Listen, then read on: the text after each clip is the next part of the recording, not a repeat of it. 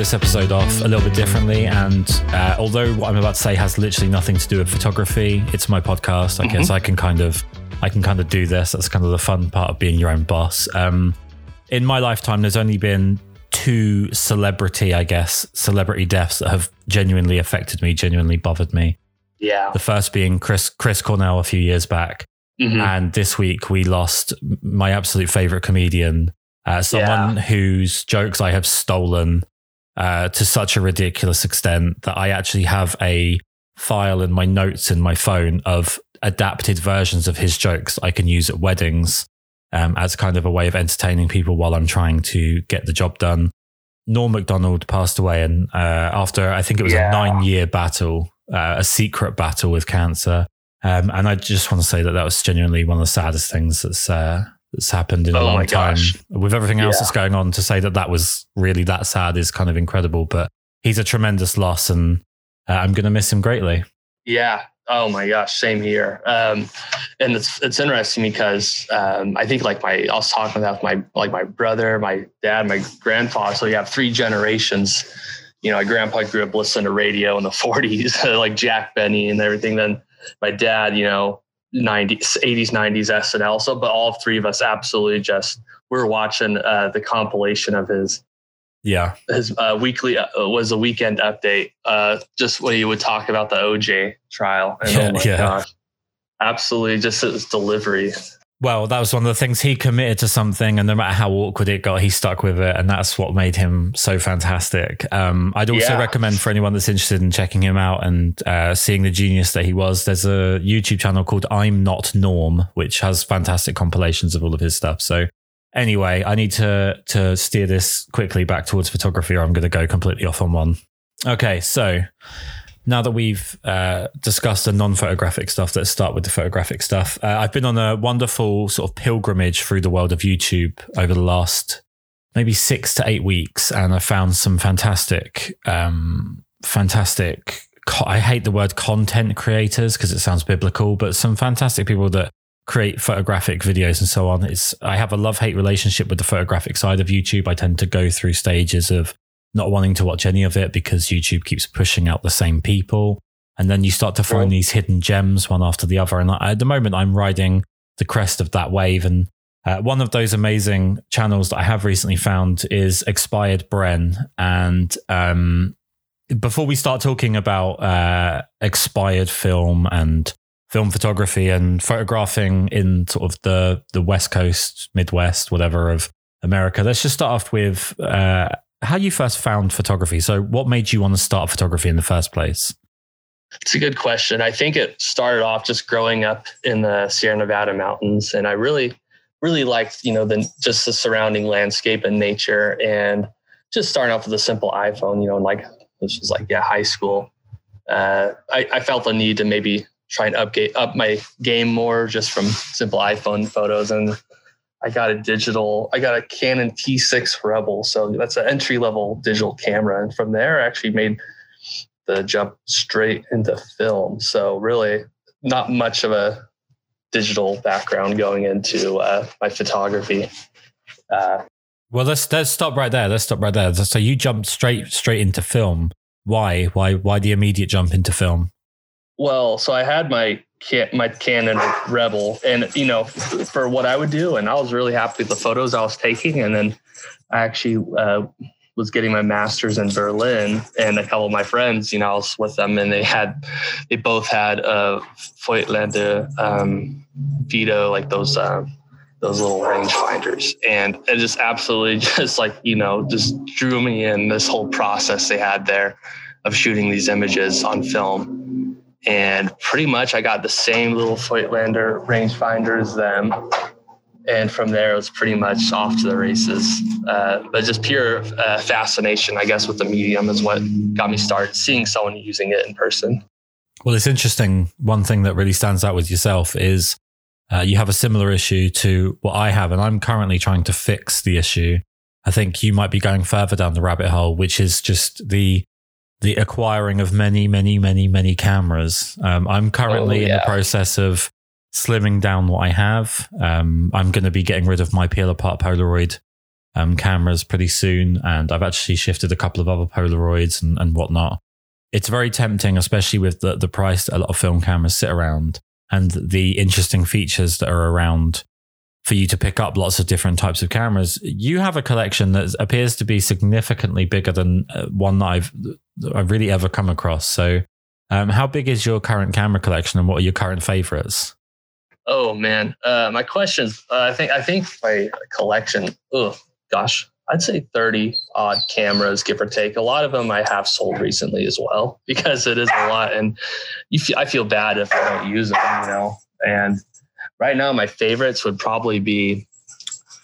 Uh, my favorite be still the Mamiya RB67. Uh, you know, for a lot of people, they seem to get that camera as their entry into the six by seven format, and then they move up not move up, but you know, move on to like a Pentax six seven. But I've been really the past what, two and a half years I've owned it. Been really happy with that camera. So that's my all time favorite. Um, and then also I have a Rolleiflex uh, 3.5A. So it's like an early 50s model. Um, and it's significantly cheaper than, you know, the uh, 2.8, 2.8 models. I think what they come in are and um, what would be the other model. Anyhow, those two are my favorites for a long time. So even with all the cameras I've been getting, I still kind of have my two all-time favorites at the top of the list. Uh, if that makes sense. So for people that don't understand, um, or perhaps are yeah. used to working with one camera, or perhaps just hate the idea of having different things to learn on that scale. Yeah. What do you get different from from each of those cameras? So let's let's say you start off with your Mamiya. What isn't your Mamiya doing for you that means that you need another 120 camera? Good question. Uh, I, and I think you'd hear this uh, quite a bit is the port, uh, just how portable it is. Uh, it's a hefty camera. Um, I don't think there's many six by seven cameras under like two thousand dollars that would be um, outside of that heavy category or hefty category.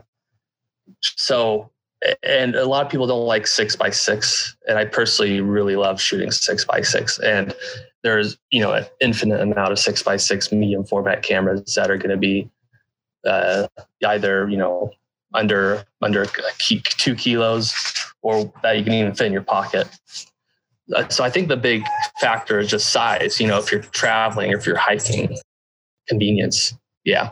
Well, I, I really, yeah, hundred percent. I mean, something uh, there's t- from an outside perspective, and I'm very, very new to film very inexperienced and very clueless when it comes to film. But from an outside perspective, something that stands out is that the two main factors that go into like if you could if you you have to grab a camera and you don't have enough money to buy 30 yeah one would be obviously that the lens matches the genre and style of photography that you're into which i think is for example, the Pentax 6.7 with the Takumar 105 2.4. I think a lot of people buy that camera specifically for that lens. Um, and it's obviously yeah, a very good portrait lens. It's fantastic for natural light work and so on. It has such a distinct look for it. I'm trying to find a way to get that lens and adapt it onto my digital uh, cameras so that I can use it for that. And the other side of it is this, like you've already alluded to, six by seven, six four five, six by six. I'm someone that really, really, really struggles with six by six. I find square aspect ratio very hard to compose images of people. Absolutely. Um, I think if you're photographing things that are very, very hard lined and sort of geometric, it's a lot easier, maybe just for me. Um, but I think that's a big deciding factor. So with the cameras that you're using, and I guess including 35 mil in this as well, is it the case that like the camera you'll you'll be a different photographer based on the camera that you're holding? I think so. Yeah, absolutely. It's a good question uh, because yeah, I haven't thought about that much. Yeah, if you're shooting with different cameras almost on a constant basis, it, I think it does impact your your shooting style and even even your compositions. I find that with the six by seven format, my compositions are probably a little I wouldn't say better, but I find my compositions to be uh, more how would I put this? I guess more sound, either either with using you know leading lines or anything of that sort. Uh, if that makes sense, I, I, think also it comes down to just like uh, a lot of these cameras, you know, they come with fixed focal lengths, like a TLR would. Whereas a Mamiya RB67, obviously you can switch lenses and you can switch backs. I think being a, I think the modular system is really why I like that camera because I love being able to switch between black and white and color because you know you could be on a hike or whatever and really just switching between those two black and white and color your photography style can change quite a bit and you really look for different subjects so I, in a way i think that's why i like the rb67 is just because you can switch more so between uh, film stocks mid roll and that would be the one that would really affect my images the most. Well something that i definitely feel like um, i've probably harped on about too much potentially on the podcast but for sure when I've run workshops or in conversations with photographers, especially if they're going through a particular, like a creative slump or they're hitting a bit of a brick wall and, and they're starting to stagnate a little bit with their work, is just the yeah. introduction of chaos. So once you've got your process down and your sound in the way that you work, you, you're, if you're someone that photographs people, you're very comfortable in the way that you engage with the subject and you know your lighting, but at that point, you're just kind of reproducing the same work over and over again and you're hitting a bit of a funk with it introducing some chaos within that sort of structure tends to create uh, a new way of thinking, a new a new end product that can drag you out of that that sort of slump that you're going through. And there's lots of different ways to do that. I often with digital photographers, I talk about lenses. Um, you know, take what take what you know about lenses. Uh, a lot of the time in the digital world, especially places like YouTube, lenses are always spoken about in a very technical way in terms of distortion, compression, yeah. depth of field. I tend to talk to people more in the sense of like context in a, in a real world sense. So, um, if you're having trouble with your images and all of your images are someone being dragged out of the background by an incredibly narrow depth of field and a long lens, put them somewhere where they have to interact with the context and shoot wider. And it will, it will change your process. The chaos will make you have to think on your feet. I can't really think of a more chaotic way to do things than to introduce film that expired 30 years ago, where you literally That's couldn't predict the end result if you wanted to. So, yeah.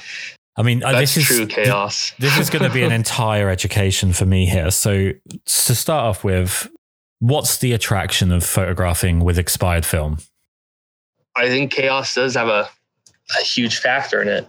Um, it does keep me on my feet. And not only that, but sometimes sometimes um, how do I describe this? How how, how does one put this? Um, I guess sometimes I, I, enjoy more so the experience and the end result.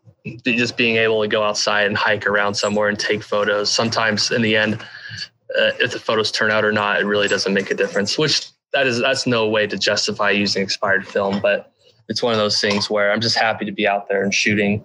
Uh, for me, my shooting expired film nowadays, I've kind of leaned from really. Um, I have a lot lying around, but I think the big thing nowadays is if you buy things in not bulk, but say like a pro pack, you know, five pack, uh, and then and then you're able to shoot one roll and you can kind of see what to expect. And once you know that, if you know that okay, this this film here is going to be really it's going to have a significant color shift if it's going to have have way more uh, significant amount of grain uh, then then really you can use that for special scenarios or situations where you don't necessarily need to rely on the accuracy of color but rather just the the composition of the image.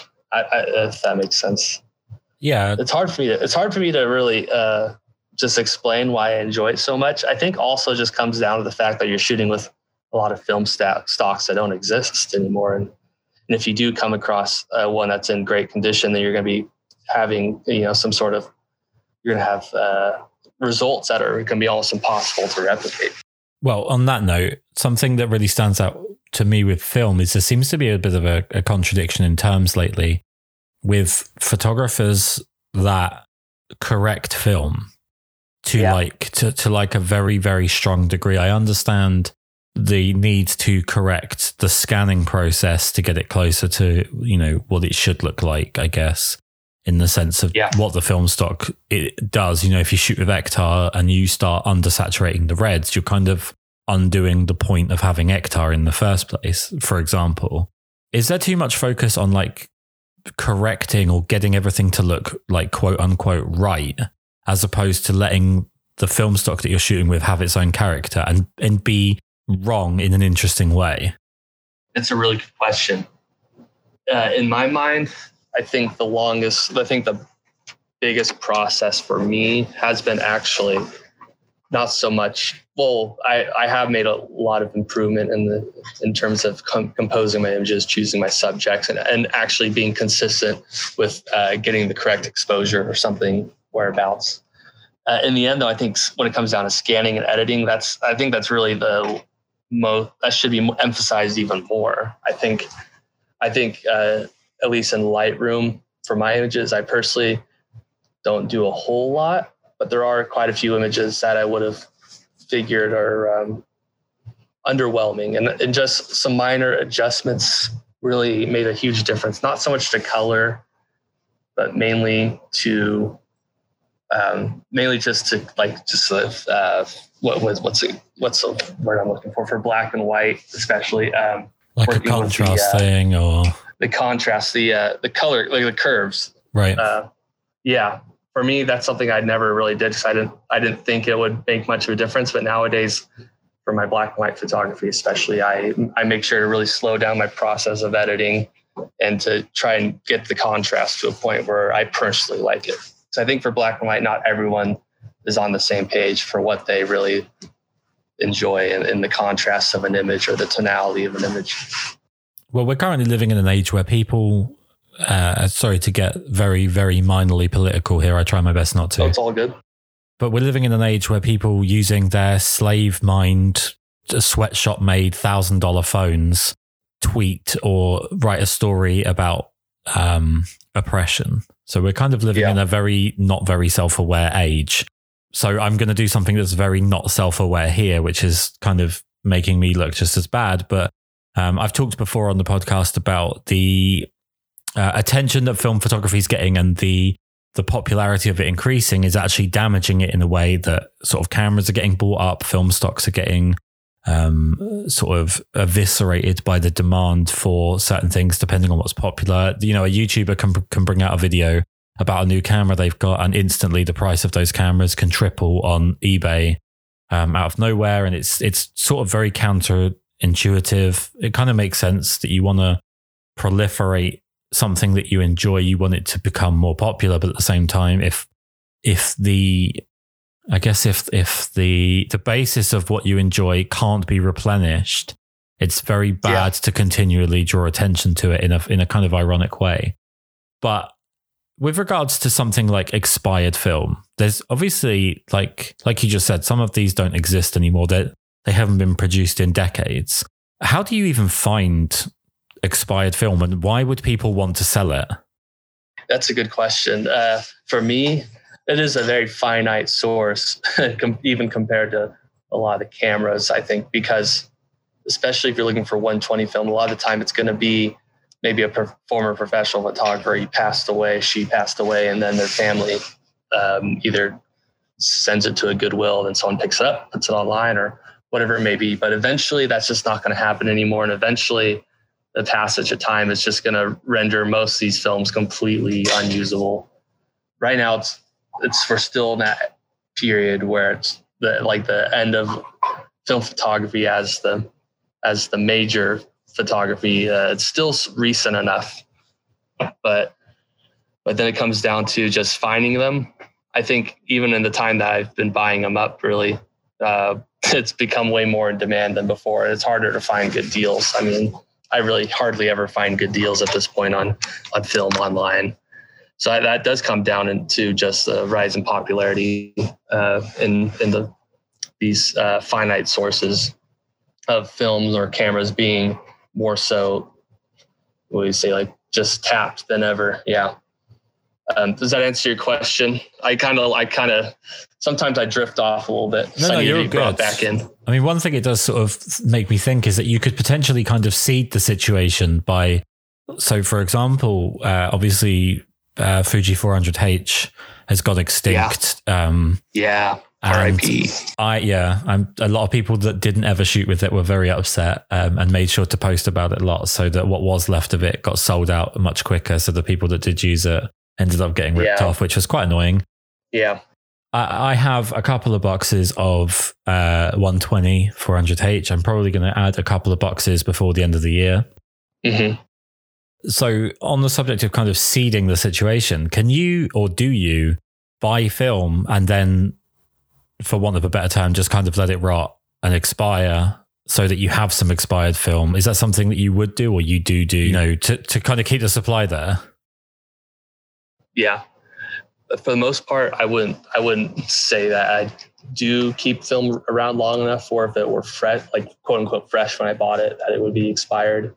Some of them just expire a lot quicker than others. So like CineStill and uh, gosh, it just like um, anything motion picture film related, I think they have pretty, they tend to have short uh, periods of being uh, fresh, quote unquote fresh. Mm-hmm. But no, I haven't. I haven't kept anything around long enough before they enter that expired phase. And I think you know if you're if they're stored under the right condition, they're a couple years bad, then you're really not going to have to sweat it at all. Uh, the, the the few amounts of film that are within a decade old that I've shot, a decade with a, a expiration I've had zero issues with. Right. So I, it's almost it's almost pointless to shoot barely expired film unless unless uh, you like just because it's it's just there's just no difference. I think. So it's not pointless, but it's pointless to consider it as expired film. I should say. Right. Right. Uh, so so for people that that haven't shot like myself, I don't think I've shot expired film, or if I had, well, I suppose I've shot expired peel apart Polaroids, but yeah, ex- ignoring my complete lack of success with peel apart Polaroids. Um, for the people that don't know, what are the positives and negatives, no pun intended, of of photographing with expired film? I'd say a big positive is if you're patient and you are working hard enough, you'll get a you can get some pretty good deals. Uh, you could save at least, you could at least save 50%, if not like, you know, let's say Portra right now. If you buy a Portra excluding development, you're paying at least 10 bucks a roll. And that's and that alone would be probably a good deal for, for most folks.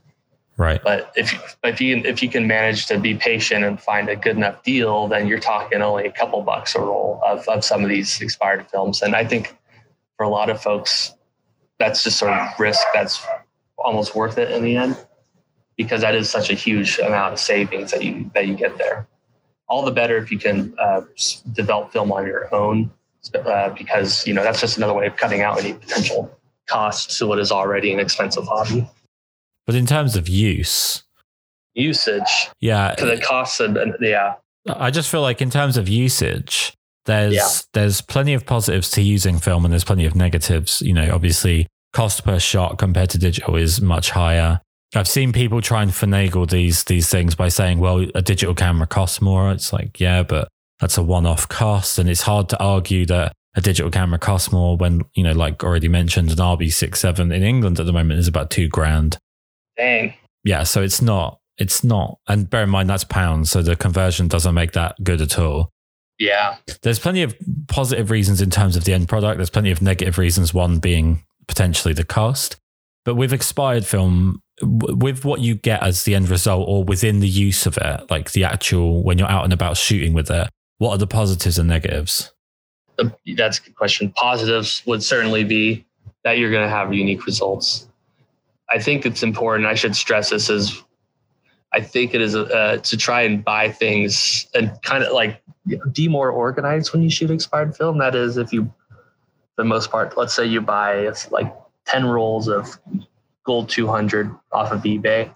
Well, more than likely, not certain, but likely, all these rolls will be in similar, uh, have a similar amount of degradation and just storage conditions.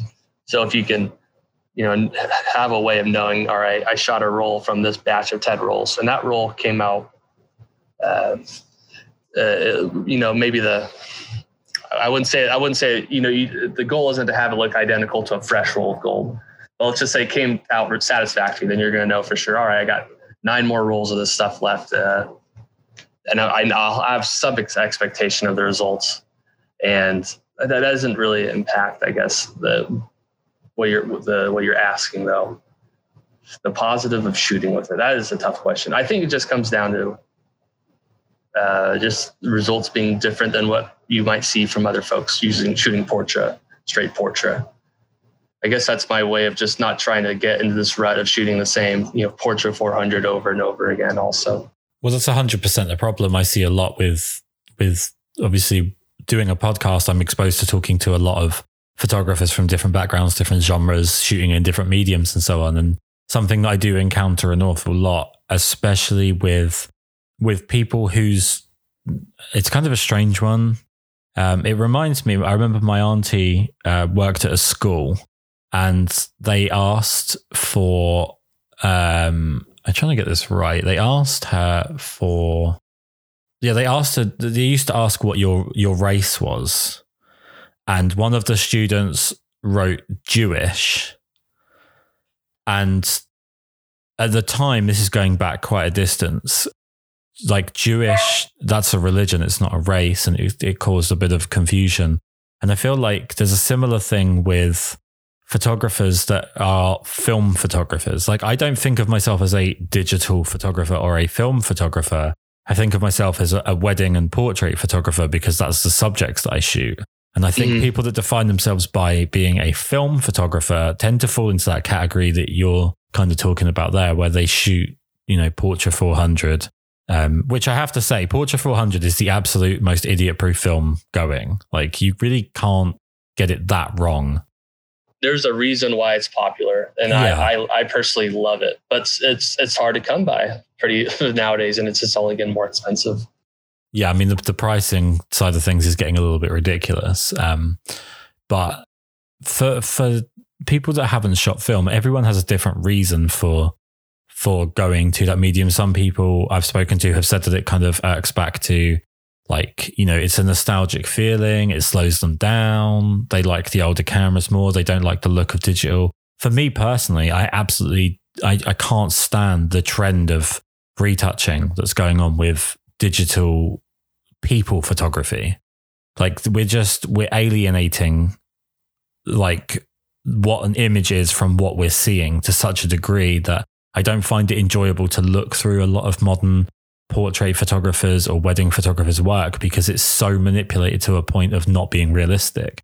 Whereas film Absolutely. kind of sticks a knife in the ground and says, like, you know, we're going to be honest about this and this is what things look like. And we're almost at a point now where showing someone the way they actually look is markedly improved because of how bad retouching has become. And retouching i feel is a bit like like alcohol you really shouldn't do it on your own or you probably have a problem with it with with regards to like photography so if we take the film side of things out of it what do you enjoy about photography?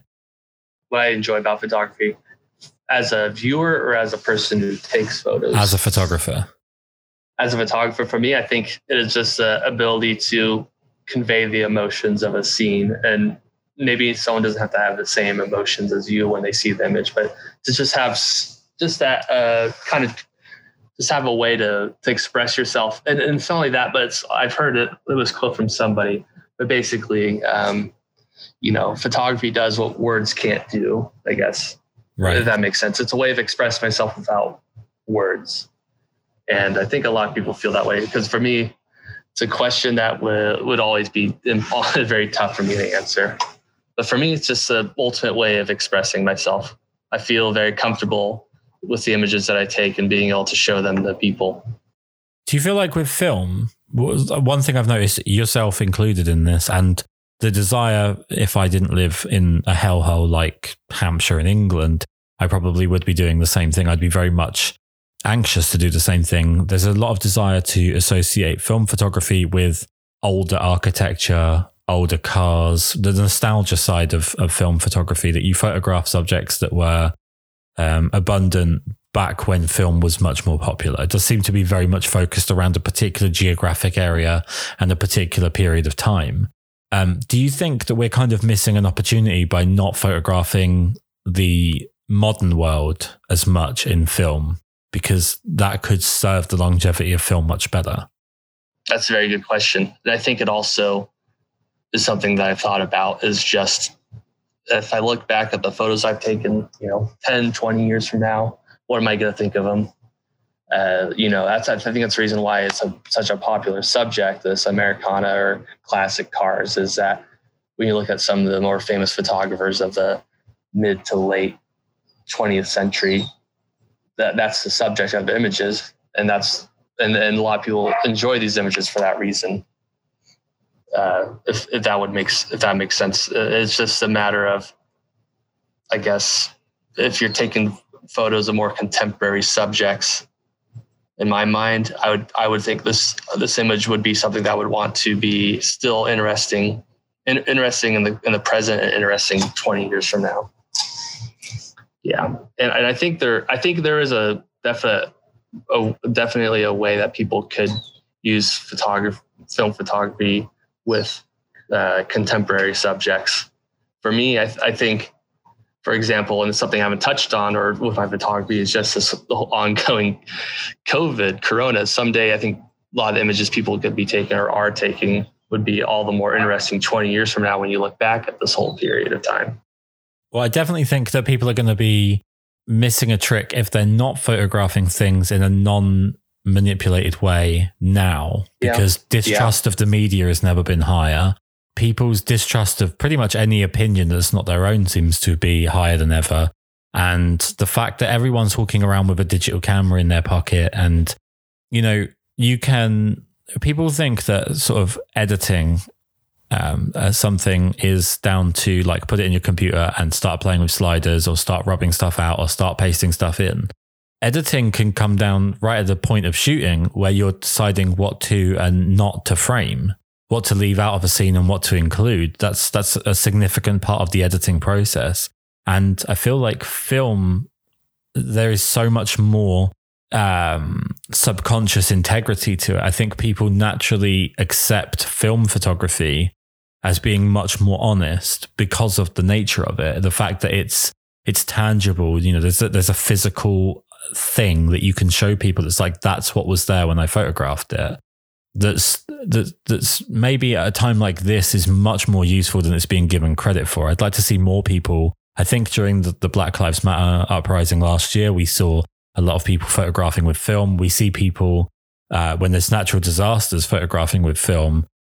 Yeah, that's been a big that's been a big thing of mine lately. So I kind of live in what I would argue is well, a lot of people are calling it in this area like the uh, front front row to the apocalypse, but pretty much is the uh, epicenter of just the ongoing climate crisis, so right. to speak. And just as a, as a way to kind of photograph that in a non, I guess it's non-negotiable. Like that's what was there. That's what I photographed. It's not like yeah. When I, when I look at something, when I you know look at all movies now, look at all media that's being put out. It's all green screen shit that like uh, I, I don't I don't believe people are I don't really like people, but I don't believe people are as stupid as what I think a lot of Hollywood would have them believe they are when it comes to how obvious things are green screened, how badly edited things are now, how cartoonish a lot of things look. That I yeah. feel like by doing something like photographing with film in this day and age, you're going to stand out more. And that integrity is going to be maybe not consciously observed, but it's going to sit with people that it's more of a realistic product or end product, not product in terms of capitalism, but end product as in what you produce, purely because people are aware that film is a lot harder to manipulate, if that makes sense.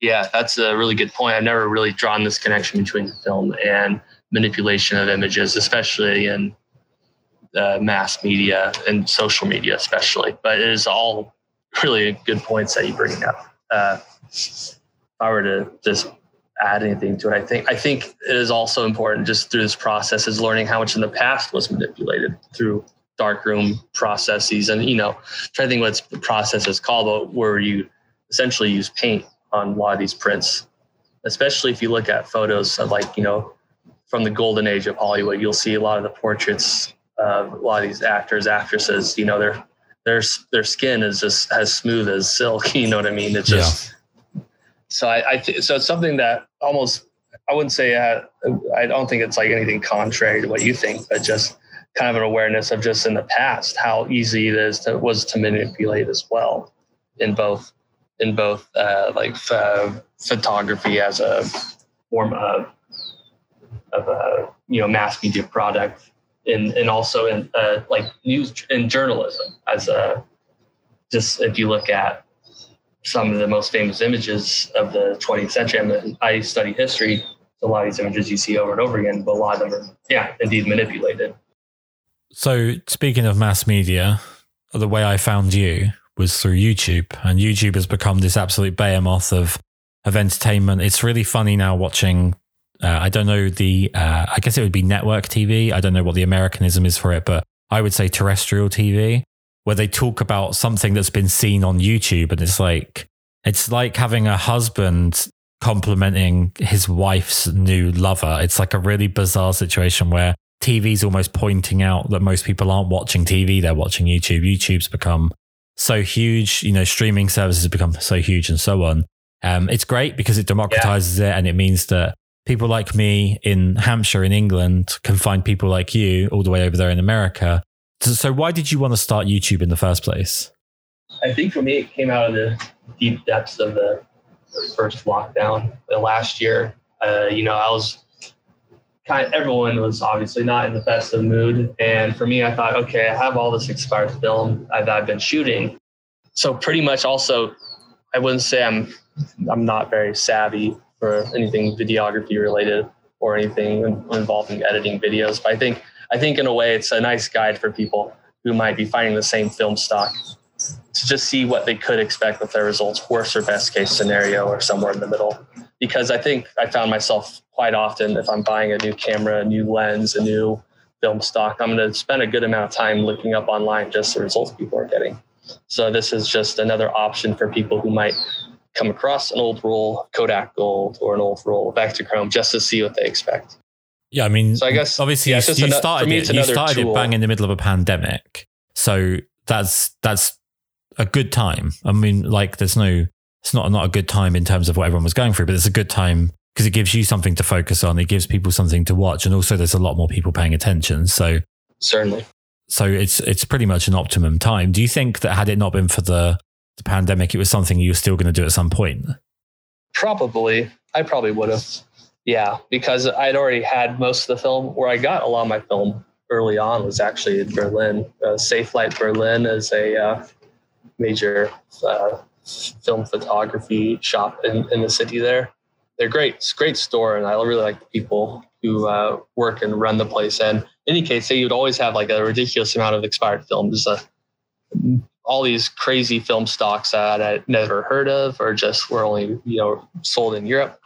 And I think they sold them for about five euros a roll, which which isn't that it, that's pretty reasonable at this point, especially since most of these rolls, I don't think I've had a single roll from this shop that turned out bad pretty much. So I just had all these cr- crazy rolls. I just bought a whole plethora of it. And so I already had kind of the groundwork there. I had the film. And so the easy part was shooting. And, and I should add, I forgot to mention it earlier, but another reason I like expired film, the shooting process of it, is it kind of acts as a B roll in a way for me, especially if you have either a modular camera or if you have multiple cameras. Let's say I'm shooting, I'm shooting somewhere if I'm hiking. Well, I'll, I'll I would shoot with a fresh stock, you know, something that I really don't want to mess up. And then, and then there'll be obviously dozens of other opportunities along the way where I might see something that I'm not quite certain will turn out well, I don't want to waste the opportunity, and I'll shoot that with expired film. You see, I I would feel like it was going to be the other way around though, because I would. This is obviously ignorance on my part, but I would feel like you would be more precious over the expired film, and you you'd almost be saving that for the best possible photos. The way you're describing is kind of the complete inverse of that, which is that's really interesting because I would, I've I've got like I said, I've got a couple boxes of Pro 400H. I've got a, an absolute ton of Cinestill, which I'm now worried about checking the expiry date on after what you said because I've never really paid attention to that. And it's all in mind for specific projects where I'm very, very like c- committed to it being used for an exact application as opposed to just like, ah, sod it, let's stick this in the camera this time. Whereas like what you're saying is like the opposite. If it was something that was like so hard to find, or maybe you'd never see again, I'd be terrified to use it for the wrong thing. So that's really interesting. It's a much different mindset. I think for those type of film stocks, I would be more hesitant to use it for that though. But like, you know, for the most part, you know, you're going to find a lot of the, a lot of the more, uh, I wouldn't say consumer films, but you know, the ones that you can find at a drugstore. You're going to find a lot more Kodak Gold and you know Fuji Superia, uh, Super. I don't know, and then you know just stocks like that, which are still being sold, um, you're going to find a lot more of those. And those are the ones I really just go crazy with, you know, shooting anything and everything on the side. Uh, but if there's a stock, yeah, that I only have one of, then I'm definitely going to put it to better use than that. Uh, I know because like a lot of the cameras that I've, I've gotten, most of them I've gotten locally. It's kind of just me wheeling and dealing, I guess, and slowly trading my way up to better cameras and with that, you, you do come across a lot of old, you know, Kodak Gold and, and such. So I got like, I don't know how many, like probably a hundred hundred rolls of that, and right. and that that I that, that's how I would do it. Uh, the style of shooting is with those rolls of film. Well, Kodak Gold's an interesting one because I really feel like Kodak should kind of figure it out that there's actually an opportunity to make some money at the moment, and if they made Kodak Gold in 120 or Color yeah. Plus in 120 or Ultramax in 120, they would just have such an enormous market from it. They seem to be almost allergic to earning money at the moment, but that's beside the point. Um, uh, so, if I could ask your expert opinion here, for those of us that have never shot uh, like a sort of more standard non peel apart expired film, what ones mm-hmm. are what what films are more suited to being interesting or or nice when they're expired? Yeah, that's important to note because I think if I wouldn't say expert by any means, but but yeah, trial and error, lots of trial and error. In my case, uh, black and white film is going to be your best bet, hands down. Black and white film, especially if you can develop black and white film. Uh, I, I I just started within the past year developing black and white film, and it's been it's, it's you know it's easy once you get the necessary equipment it's not that difficult. But it just ages better. You don't have to deal with color shifts and even increased grain really sometimes it adds more to the images than a, than fine fine grain film. Right. So black and white i think you find it pretty plentiful too. You, you'll find and then you'll find all of all sorts plentiful but black and white especially i think you're going to find a lot more of it. Uh, I think the second most preferable would be color negative C41. And they do say the higher ISO films, they don't age as well. That's definitely the case. So if you find a, let's say, expired um, Verichrome, I'm trying to think that, or Verichrome's black white, uh, what's the color? Uh, what's Vericolor? Fair color. That's like 125 ISO. Well, that's going to probably age a lot better than something that's like 800 ISO. Right. So, so that so you know low ISO, lower ISO color negative film, uh, you'll find most often, more often than not, decent results with that. And then for me personally, I've had shit luck with old slide film, especially like Ektachrome 264. Um, I bought quite a bit of that because that's also plentiful. And oh my gosh, like these photos, you can try everything in the book and they're just not salvageable a lot of times. the, the um, transparencies they're just unbelievably fogged and really thin. So like they're barely so they're very faint images and you can't do much to really to bring these faint images back.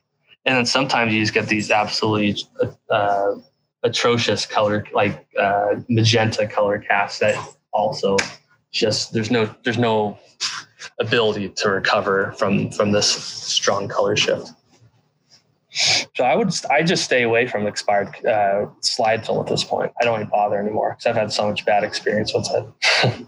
well, let's say right now I hold the ability to not only circumvent horrendous travel restrictions that are currently in place and all of the the fear of actually moving around, things like that. Let's say I yeah. have the ability right now to pick you up where you where you are and drop you anywhere in the world, and you get one roll of film. Where would you want to be dropped, and what roll of film would you want? Dang, that ain't the question. Okay, uh, I would I would honestly say somewhere within the continental U.S. because I still feel like there's a lot to see here. Um, no, actually, I'm gonna change it. I'd be dropped in the Dolomites in Italy. Right. The I, those look out. It looks amazing, especially um, since I'm a huge history buff. There's an area in the Dolomites where there was a where there was a you know battlefield in World War One. So it's this mixture of history and landscape that is just remarkable. You have trenches and barbed wire uh, on the face of a you know 200 meter cliff. Yeah. And my film stock would be right now. Oh, I'd say Portra. I like Ektar a lot right now though too the Portra because because if you're shooting like a let's say a that's a tough question. Yeah, oh, I'd say Portra. Screw it. Because because I'm still because it's idiot proof and I'm still an idiot, especially when you're talking like a sunset image and you have this and you do have this crazy dynamic range and you really have to be intentional with your exposures to try and you know find uh, the proper exposure. Well, it's it's uh, a Portra is a, is a good safe answer. It's um, you're not going to get. I think bad, 160. Bad I'll sure. say 160 though. Actually, 160 is all is the little the little brother that sometimes gets forgotten. But right. I did a, a big trip to the Southwest, not big trip, but a little trip to the Southwest, uh, like Zion National Park and stuff last year. All I had with me was um, Portra 160, and you know, couldn't have asked for better better uh, images in my mind. I was really happy for what I with what I got. Have you ever actually like significantly hated a film stock? I used to hate Ektar because I probably wasn't exposing it properly, it, or or just sometimes you know Ektar is a little more forgiving than than other conditions. Or let's say I like for some reason if I shoot Ektar at night, I'm not always going to be happy with the results because because the blacks are just a little bit blacker. Uh, you get a little less shadow detail than Portra. But if I'm shooting in broad daylight of a landscape, then really Ektar is hard to beat. Right. Uh, or or sunset or sunset. Yeah. It's something I the first roll of Ektar I ever used, I photographed an incredibly ginger, freckled man, and it honestly looked like I was making fun of them. They made them kind of it made them look like a, a, racist cartoon of an Irishman from the 1920s. It was not. It was not a good look at all. But if you're not including yeah. people, it can look fantastic. Yeah, that's tricky. I'm sure with Ektar and, and taking portraits. I've, I've heard it does handles you know skin tones pretty well. But gosh, well, I was else. I was told by um by uh, previous podcast guests that Ektar is actually fantastic for darker skin tones. Mm-hmm because the the saturation actually suits the the sort of the luminosity mix, which is interesting. I haven't had the chance to try it yet, but I have to do that very soon. A massive thank you for you taking the time to do this. Seriously, it's um I'm always blown away by the fact that people are willing to give up their time to talk to some some fat oh, loser in the middle of in the middle of a crappy little island in the middle of the Atlantic. But um, it's very kind of you. Uh, but the most important thing, the whole sort of reason for the podcast is that I just force people to like stuff that I like. So um, we need to tell people where they can go uh, to see your YouTube stuff and to find you on Instagram. And we need to encourage you to hurry up and get a website going with some prints for sale so people like me can buy some prints. So, where can people go to find you? So, on YouTube, my YouTube channel is called Expired Bren. My name is Brendan. So, Bren's a little easier, especially since there's like 80 variations of Bren, Brendan, Brandon's. I think in the UK, that's more the case in here. Anyhow, Expired Bren for YouTube and Instagram, also at Expired Bren. Man, massive thank you for taking the time to do this. I really appreciate it. Oh, of course. It's been an absolute pleasure, Kris. I, uh, you got me thinking about a lot of stuff, uh, just a lot of interesting points, especially about this, uh, you know, photo manipulation. I, I really, I find that point especially uh, relevant. I mean, it's literally it's relevant. literally the reason I picked up film last year. So in the middle of yeah. lockdown, I was like, I need to learn to develop film because it's one of those things that's always bugged me um, that I've never done. And having started doing it, the first thing that jumped out of me was that it, it obviously it streamlines your your process quite significantly compared to digital, where you're doing a lot of manipulation in Photoshop. A lot of a lot of the um, it's a lot of icing and not much cake, if that makes sense. Yeah. Whereas with uh, with film photography, I could kind of force a line to be drawn, and that was the state of the work. And then I knew that it was it was something that was ringing true with me in a way that I was happy with. It, it was meaning something to me because I instantly wanted to change my digital work to a more film like process in the sense of wanting it to be like the retouchings reined way back, the the um the consistency is done in a slightly different way in terms of like how you're treating raw files. So I, I, think it's maybe maybe I'm just the right kind of stupid I figured this out and it worked for me. But I think it's a really overlooked quality of film photography is that there, there is a built-in subconscious honesty to it to people that don't know about photography.